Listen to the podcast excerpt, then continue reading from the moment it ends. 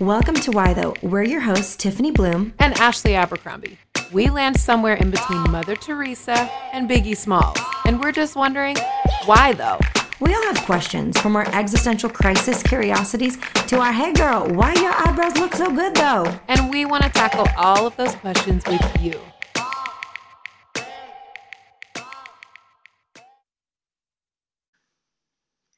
Welcome back to Why Tho. We are so pumped you are journeying with us through this relationship series.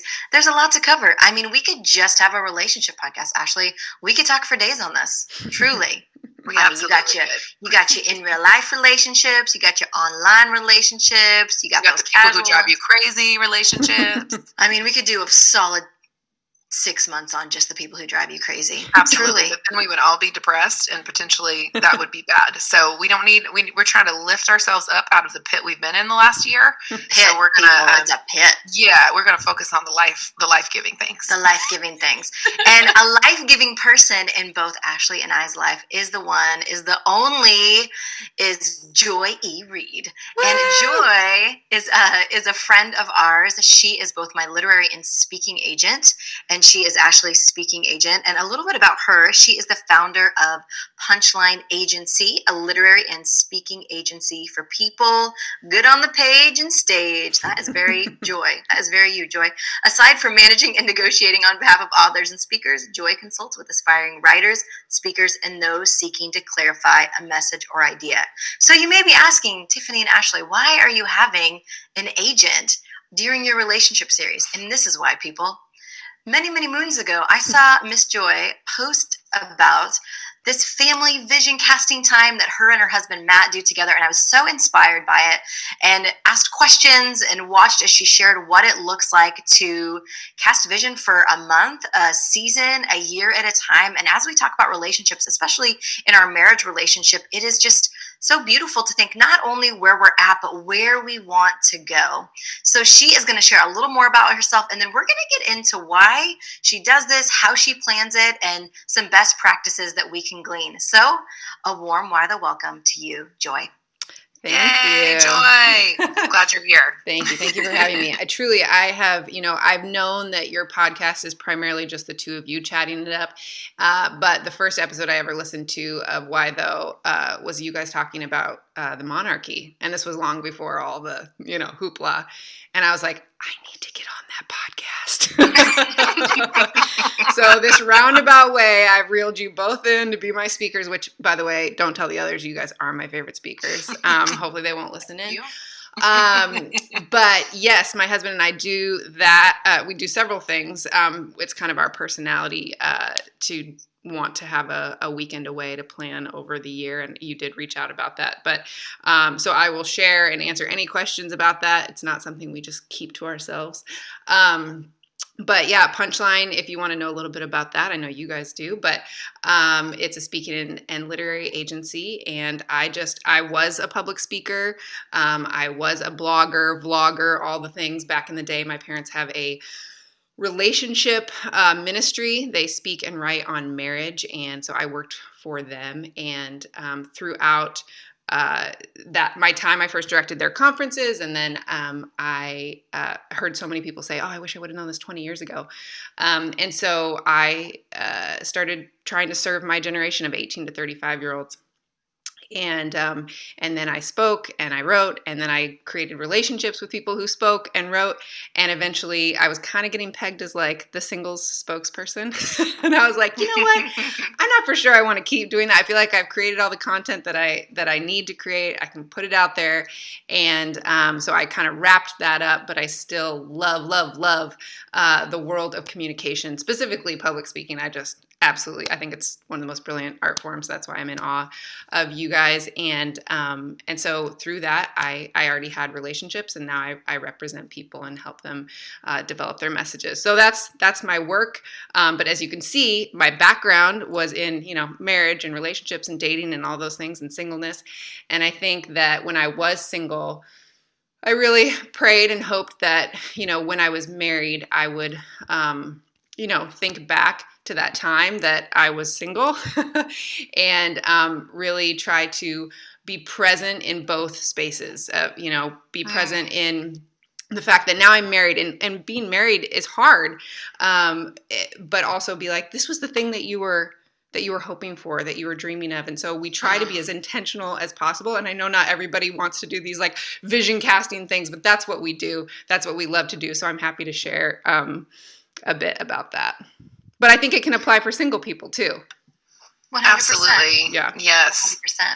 I agree. I love who I love who you are, Joy, and the way that you love people. And one of the things I think I'd love to hear about. I know we've got like some specific questions, but I feel like one thing you bring to everything, whether it's your online presence, your relationships with the people that work with you, your you know, your parenting, your single life, your all of the things, your marriage is this joy. You have this like glint in your eye and this dimple on your cheek, and I just feel like everywhere you go, you are able to bring this level of life and joy that is really refreshing. Like does that come naturally to you or is that something that you work at because I, I think that's so important to know because you also are a really high capacity person who has a lot on her plate like you do a lot of things so i'm just like how do you stay so full of joy and do you work at that or is it just a natural like god-given thing because it's Oh, so important kind. and vital to marriage and relationships Uh, well, I won't tell you about the hours that I was awake last night thinking about multiple things and feeling anxious. um, but no, it is one of the filters uh, in terms of when I choose what plates I want to spin. Uh, my mom always talks about. She's like, "Don't say yes to anything that's going to rob you of your joy." And I am joyful. I get excited. I I want to say yes to so many things. I love people's ideas. I love my own ideas. and, and I'm like, yes, we can do it. We can do it. And then, you know, my it's funny. One of the things that I will mention is my husband and I meet every Sunday night, and we plan out our week. We kind of go over each other's schedules, which I think became even Oh. more important during the pandemic. Like we had to do it. we live in we live in Paris normally in a 700 square foot apartment.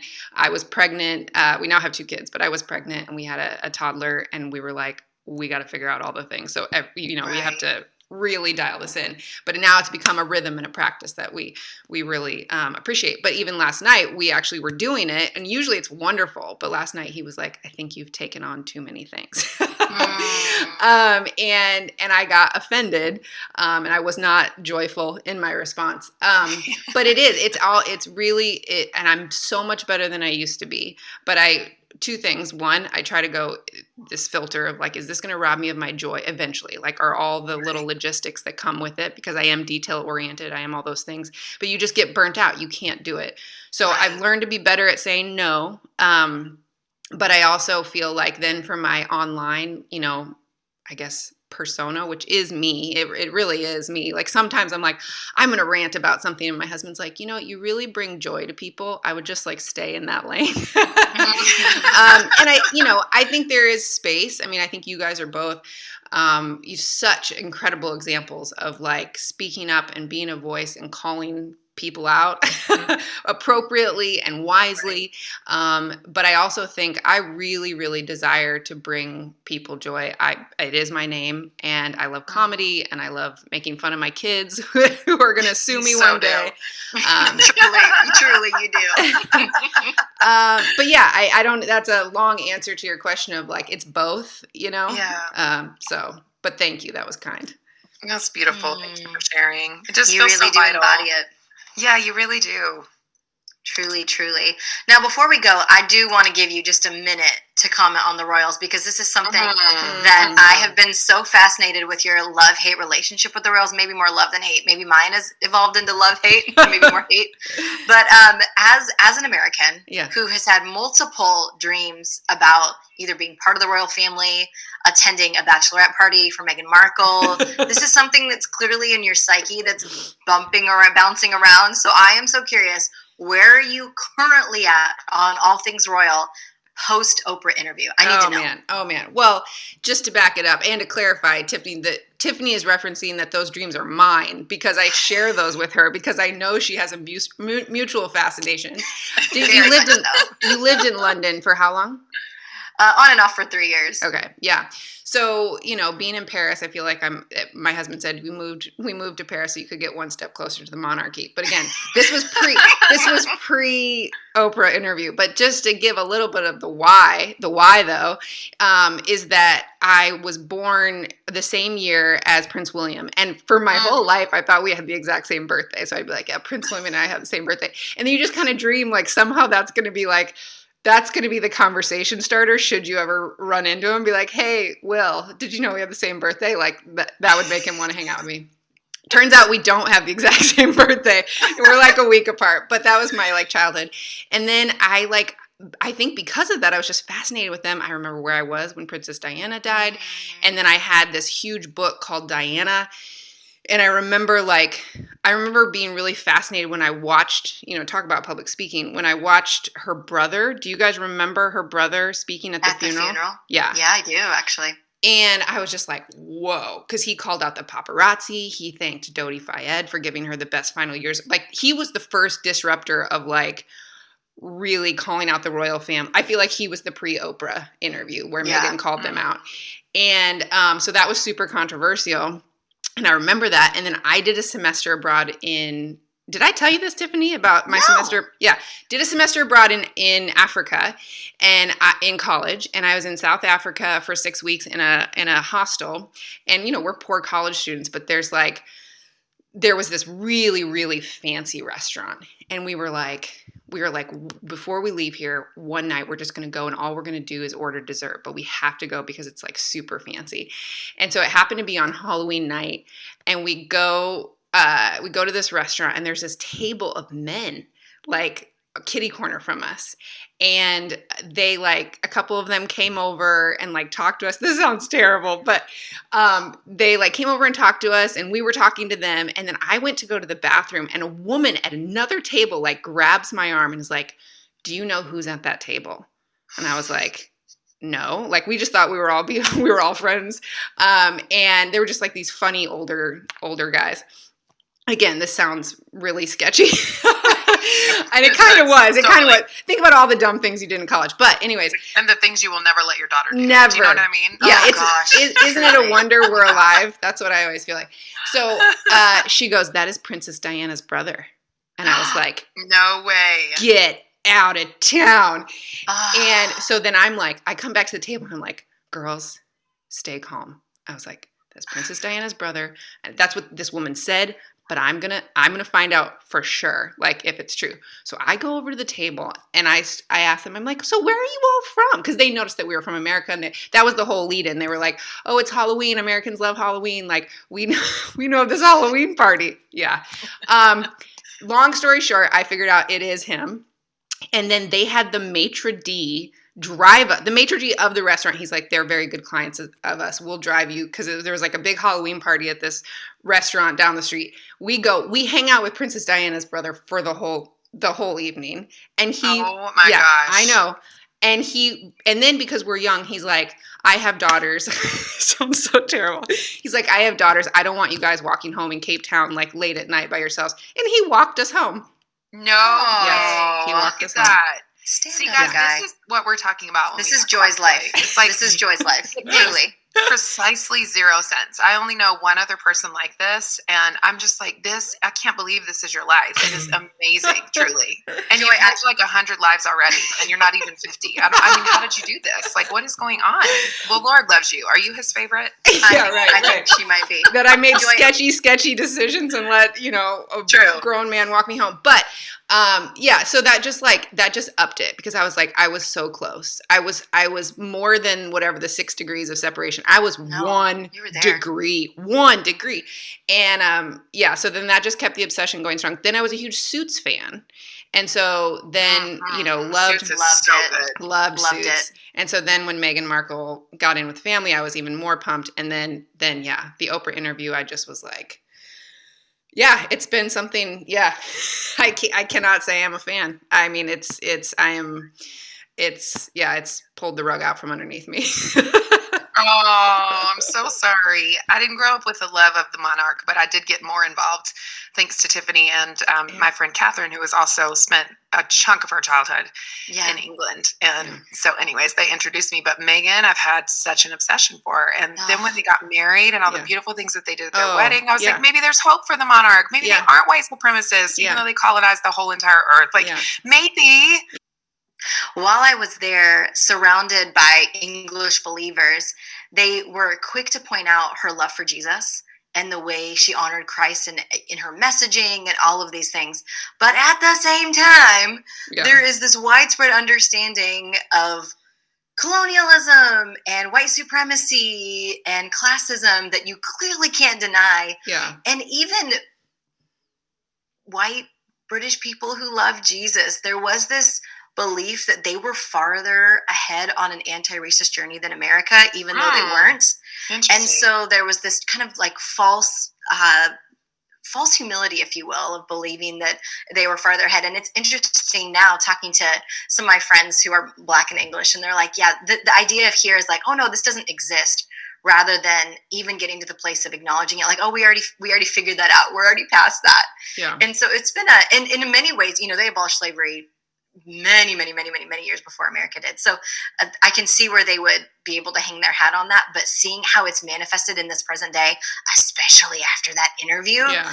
it's just this reminder that things are not as they should be. Anyway, Yeah, no, France. France is the same way. I mean, they think that because they don't acknowledge race, that somehow they're not racist. And it's like Right. they don't even have, they don't take stock at, com- it is illegal at companies to track race. And in Hmm. in elections, you can't track track race. And they think that that somehow is making them not racist. I'm like, Jeez. at least after the World Cup, after the last World Cup, that's when I started looking into that in France and their treat, knowing that Yeah. almost the majority of the team was from the African diaspora in Yeah. France. But then, the, you know, everyone's saying like, actually, Africa won the World Cup, not Yeah. France. yeah, Yeah. Um, and looking into that and realizing just how much they do turn a blind eye to understanding race in France. It was wild. have you have wild. did you watch the documentary Les Bleus? I remember. I remember seeing something about that. I'm gonna Yeah. write that down. Yeah, yeah, that I highly recommend. When we first uh, moved there, it, it's just a fascinating look into racism, but also integration. You know, even a lot of the you know people talk about oh the terrorist attacks that happened in France. They're from people who are third, second, third generation French, but they've never been properly integrated because France has this you know egalite. That's part of their.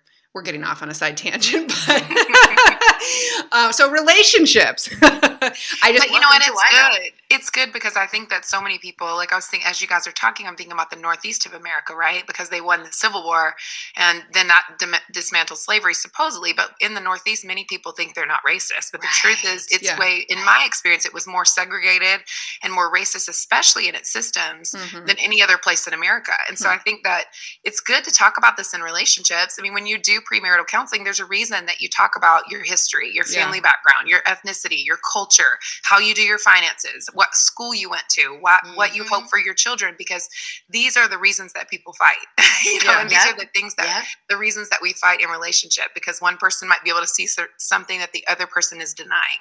You know, it's like we have all these different things that hinder us from connection, and we have so many ways to separate ourselves from other people. Yeah. And so, even though this is totally a tangent, it's like actually this is good and true about all of us. Well, and I think. I think it's connected. This also might be a stretch, but I feel like one of the reasons because I have tried to. I, I'm like, why? My, my husband will ask, why are you so obsessed with the monarchy? And like, what is the Mhm. draw? And I do feel like, like growing up, I grew up in Michigan, and it was like. I didn't really know anything about like my roots. Then I found out like my last name is, you know, Eggerichs was German. So then in high school I was like, I have to take German in high school, which now living Mm. in France, really wish I would have taken French. but I think I think there's something where inside of us we long, and as believers, this probably makes sense. Um, you know, we long for like an identity and to to belong Yeah. to something, and so the monarchy is like really. It, it for people it's like this thing to like get excited for cheer for it reminds me it's like texas within america like texans have such state pride it's not saying it's good sure but it point it points to something that's within us to like have an identity. And so then my jump is that my to this podcast topic is that my husband and I always talk about making a family crest like we that's something we haven't Mm-hmm. done but we've we've made some notes of like things that we want to like make into a crest and then put on like a signet ring and be like this is our Ah. values this is what we stand for and even though the Wow. monarchy is things that we now are uh, you know not wanting to stand behind there is something about like this is who they are this is their identity and they can cheer for that they can be excited about that and they can feel like there's a sense of belonging Mm, I love that. That's beautiful. and so connected to history right? Like i think that's something that so many of us are missing in our lives is what is our heritage and we kind of have to make a new you know we have to identify those new values as we raise our families because we don't always have that sort of legacy handed down or maybe we did get some things handed down that we don't want to repeat in our families. And so i love that idea of thinking about what are our values? What would we put on a crest? What would we hand Yeah. down to the next generation? Like that's really beautiful All right. So tell us a little bit more about what that looks like. I know you and Matt set aside time, and he grew up in Vermont. Is that right? yes yeah Okay. So what does it look like to come together and cast vision over your season, over your year, who you want to be, what you want to do, what you want to accomplish, how you want to grow together? What started that? What was the what was kind of the seed that was planted, and how does that practically play out? Yeah. I well, we have three kind of main things that we do. And I, I'm trying to remember when it started. It was probably um I, want to say it was probably right when we moved to France, um, kind of beginning of the year, a weekend away, and then the next year that we did it, we always do it sometime in January. Um, so we call it the Reed Family Retreat, and uh, we have like a document that we go through, um, and it's you know it's a compilation of questions and prompts uh, my, my husband is such a collector of wisdom. Um, he can quote, you know, so and so said this thing to me, and so and so. I mean, like, I forget what somebody told me two minutes ago. um, but from all of his like wealth of, of wisdom and just kind of the experience that I've had in, you know, intentional vision casting, things like that, we put together this document and we're like, okay, let's do this every January. And let's try at the end of the retreat to kind of pick where we might go next and and have this retreat. And we even we did it in london uh, when our daughter millie was uh, six weeks old and we stayed at the um uh the, the uh, what's that like? Hipster hotel the hoxton the hoxton. Oh, yeah we never stayed there. Portland too, right? yeah Hoxton? yeah. not not a place necessarily to stay with a, a six month old um but I remember we were down we were down in the like lobby one evening at like five o'clock and going through this document together and there was just already drunk British people. And I remember this one woman came up to us and this is my terrible British accent. She was like, Oh, I love what you're doing with the little baby and you're so like just like loved that we were like filling out this document together while they're all hammered and we're still like we're still living life in their opinion uh, with having a baby. So we have made it a priority. Even when we when Millie was older, we we went to Amsterdam and we through mutual friends like arranged for childcare. And you know and then this year we were here in Michigan with my family and so my parents took the kids. And it's just something that we're like we have to be super intentional with this and it really does set the course for the rest of our year in a really great way. We also look back on the previous year. So we go through a list of questions. So um, there's these kind of main filter questions which were these were not original to us um, but we have different topics that we cover and ask the questions what's right that needs to be optimized what's wrong that needs to be fixed what's confused that needs to be clarified what's missing that needs to be added and those four questions if you filter Wow. them through family budget uh, work uh, relationships it is such a conversation starter. Because some of you might be like well i know i'd be up for doing this but i don't you know i don't know about my spouse. But like those kind of questions actually eh, you know really open the door for someone to maybe say something they've kind of been sitting on um, in a way that's like really beneficial. Because you're both in it together. You're going hey we're trying to find answers here. And so um, you know that's that is one thing that we also do like before we get started we look at each other and we go hey we're on the same team some of these conversations might be difficult but let's take a few breaths. We're on the same team. Let's we're, we're gonna tr- we're trying to make our life like have like importance and significance and not just like get to the end of our life and be like what were we just doing? Um, so we take those questions and then we we go through different topics. So we um, have key relationships. We ask like what are the key relationships in our life? Because we know there's different seasons. Before we got married we could have we could really invest and go deep with tons of people. Now that we're married we're like hey we probably have to narrow this list down to like our family and a few friends. And those are the people that we're really going to try to invest in. So we talk about who that is and um, and cut who isn't. Yeah. um, which which is it's actually an okay and a good thing to do in our opinion. So we do that. Then we talk through our family rhythms, like what what do we want our daily life to look like? Um, what are our health goals? What are our tasks? Um, what are our chores? You know like you do this i do this. Is that working? Do we need to change that? Um, then we talk through our kids development. We talk through our family budget. We and then uh, you know i'm a you know an entrepreneur. My husband has a corporate job. But we we do a filter of asking these questions about both of ours and really dive in. Like we look at my you know business budget like all those things. And it's really it's really fun. And we dream and we plan um, and then we talk about generosity and you know where we're giving um, and and to who and to what. Um, and then we talk about the things that we're grateful for. And then we talk about where do we want to be 10 years down the road spiritually professionally relationally and physically. So we do our we plan it out hour by hour um, but we weave in really fun stuff too like going to really cool restaurants napping um, you know going for a walk and then we just have these chunks where we sit down and we we work through this worksheet together. So That Oh is gosh. so powerful. I love it. Woo! Me too. Can you say those questions again? The, Yeah. Even I mean, just those four. Like I'm like, oh my gosh, I want to go do this right now. Yeah. This is so powerful. yeah And, was, I'm, and and obviously, I'm sure you do. You, you set aside once a year, mhm. but these are things I'm sure you have benchmarks that you check in on. yeah You know, like, hey, how are we actually doing at that? But can you read those four questions again? Yeah, we actually now we ask you know, we're not like psycho. That's the thing is we hold everything loosely, you know. And I think Right. like M- Matt's personality is a little bit more laid back. I'm a little bit more intense, and thankfully we've found a way to kind of meet in the middle.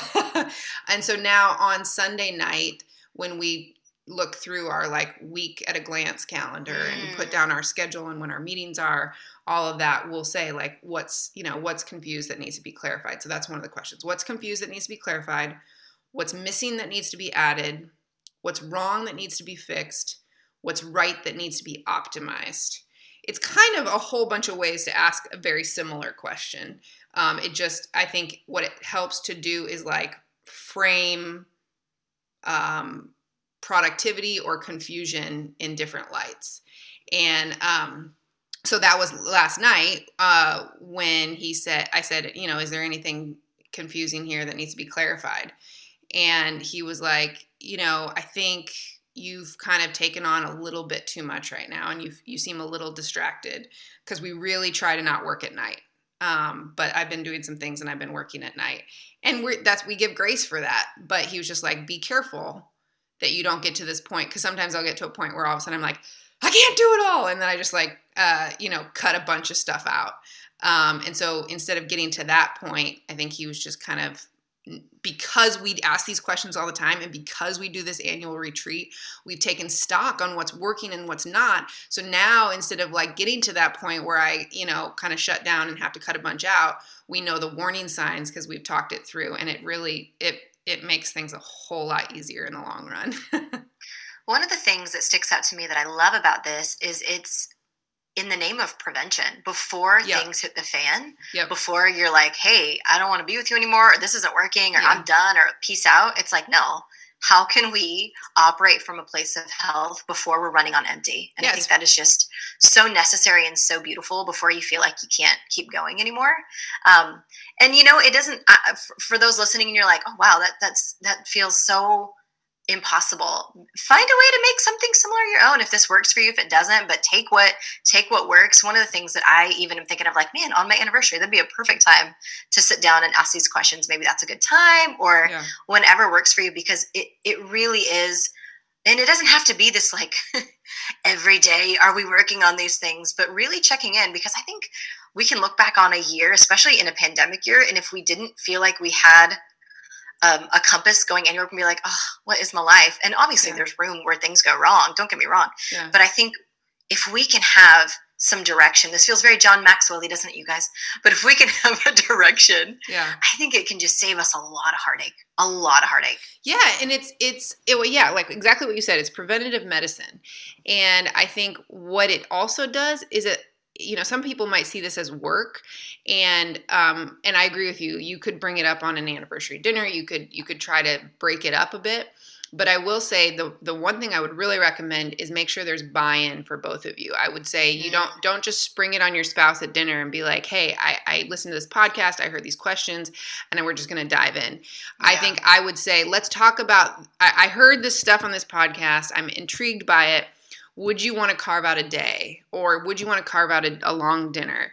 Um, and so then there, it's like you you're doing it as a team and you both Yeah. have chosen chosen to do this thing. And then the other thing that it yields that i think we just don't do enough is it causes you to pause and celebrate. And so the way we'll will you know under those topics that i told you it's there's a lot of like you know what's right that you know needs to be optimized or what's needs to be clarified or or then like when you get to your work stuff or your family stuff what are the things that we can celebrate? And then we have a whole section on gratitude.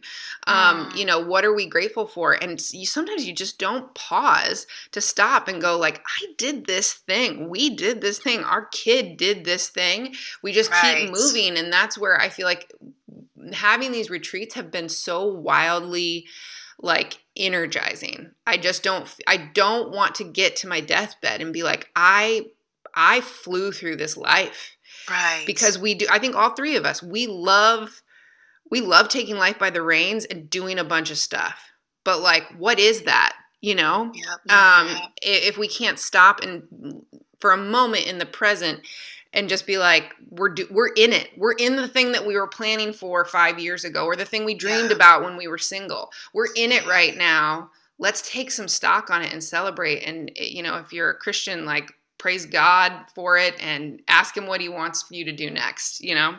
So. I love that so much. And I, I think I love what you said too about just like it feels like work because I share that that feeling and my husband does too so if we were to do it like over a date night or something if something hard came up i feel like that would frustrate us more than it Mhm. would help us so to have some time carved out that's specific to this to really think Mm. through things is feels better to to me and plus he's a he loves fun like that is Yeah. so important in our relationship so yeah you know, if it's not going to be fun, then he's like, I don't know about that. So I think it would be important to set out that time. So if something hard does come up, then Yeah. nobody's stressed. It's like we're expecting this. We're expecting for some of this to That's feel good. uncomfortable. We're That's expecting good. some of this to feel exciting. We're expecting to have a little bit of regret or a little bit of doubt or a little bit of confusion. Like that feels really good to just sit down and take that time. And I really just, I love how you guys do this in your marriage. And I think in general, we have a problem with reflection Mhm. in the West, you know, we don't take enough time to reflect or to meditate or Mm. have any sort of contemplative practices where we can really just honor God and trust Him. And I'm really trying to continually move to a place of trust and continually move to a place of rest. And in this last season, God, one of the phrases that God keeps speaking to me, especially like I'm four months postpartum, Mm. you know, like after the year that we've just had, I feel like, okay, I'm going to capture some of the identity of rest again. And Mhm. um, and, and and engage with that in a way that is so good for my soul. And the phrase that keeps coming up in um, in my prayer time is just, "I can do more in your rest than I could ever do in your striving."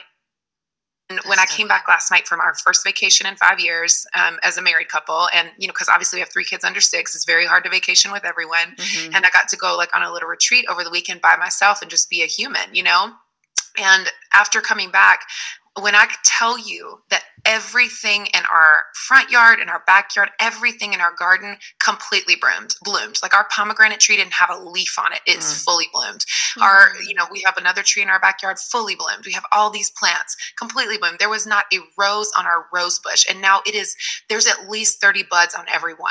And they're blooming, they're full and they're luscious. And I just feel like the Lord through creation is constantly telling me, like, I will do more in your rest than I will ever do in your striving.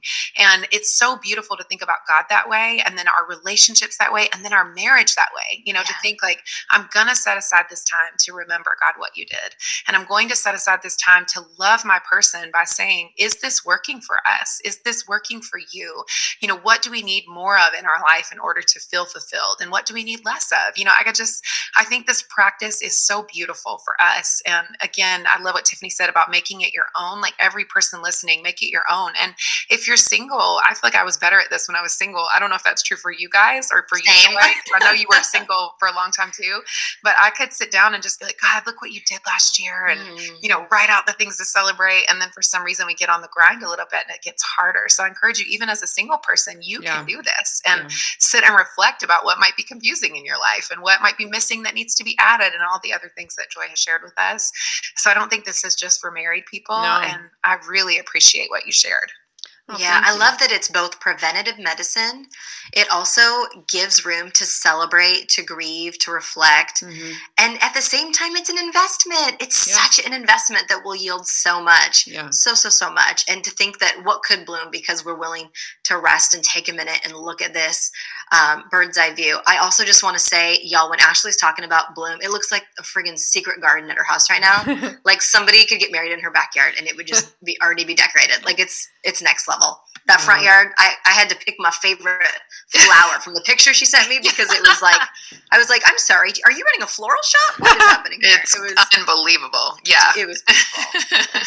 Well, listeners, we're so glad you're on this journey with us. If this resonated with you, share it with a friend. Get to know Joy in your life. She is hilarious on the Instagram. Mhm, We'll link all of her stuff. Also, just a quick shout out Joy, you have a book coming out for those of you who are aspiring writers. Um, Joy's your girl. Joy is personally my literary agent, and the the walk with her has been one I've treasured. Not only did I gain a book deal that yielded, I mean, just was beyond my expectation, I gained a friend and a doula of sorts. And so, Joy, would you just give us a little bit about this book coming out uh, in about a month, and and who it's for, and what it can help with them on their writing journey? Yeah. Well, it's um, it's called Get to the Publishing Punchline, a fun and slightly aggressive 30-day guide to get your book ready for the world. And I say slightly aggressive because, um, you know, I I give insight into the the publishing industry, whether you go the traditional route or the self-publishing route. But I feel like so much of it feels secretive to so many people, and just like questions that they're always trying to figure out. Um, Ashley, I know you help people with proposals sometimes, and it's just this thing where it's like nobody knows you don't know what you don't know and you know who knows i might get in trouble by the publishing industry for sharing these secrets but i'm kind of like I, there's too many people that i i can't i can't represent everybody but i also feel like i can tell you what i know and i can tell you what i like to see as an agent and i can tell you what publishing industry is looking for and i can tell you how to figure out if you should traditionally publish or self-publish and why both are great options. Um, and so I put that into a book and and kind of shared my journey of um, long time ago when I did speak and write. Um, I did get a book deal. I I, my, that was the first time my dad was like, I, "I think you have the personality," which I don't know if that was a compliment. I think you have a personality of an agent. I think you can do this yourself. And so I learned. I figured it out. I learned contracts. I did it, but I got a book deal um, without doing the proposal process. And so I kind of had to do things backwards. And I realized that the proposal process that I take my authors through is so clarifying for your message and your content, whether you actually write a book or just figure out that this idea you have in, in your head is actually better for a screenplay or a, a news article or something else. Yeah. The process that you have to go through to clarify your message, I had to do it after the book deal, and it made writing the book so much more wonky. Now, long story short, I ended up writing the whole book and then sending my advance back and not publishing it. Wow. But I learned the process. So I share kind of how I learned the industry, my whole journey in, in a fun, kind of lighthearted way because I think people freak out. And I'm like, let's just add some humor into this. There's a tons of illustrations that are funny. And um, so my hope is it's just kind of this handbook and this guide to get people um, to get a ton done in 30 days and feel like they're so much closer uh, to their book writing dreams than ever before. So I will say I've I've had a chance to read through it, and if I would have had this six seven years ago when I started to dream about publishing, I would have gone a lot farther, a lot faster. so truly, if that is something you're interested in, this is a way Joy can serve and help you along the way. Why Tho listeners, thanks for joining us, and we will see you next week. Bye bye. Hey, listeners, remember to subscribe and comment. It helps others to find the show. To learn more about Tiffany's writing, speaking, or books, visit tiffanybluhm.com. To learn more about Ashley's writing, speaking, or books, visit ashabercrombie.org. See you next week.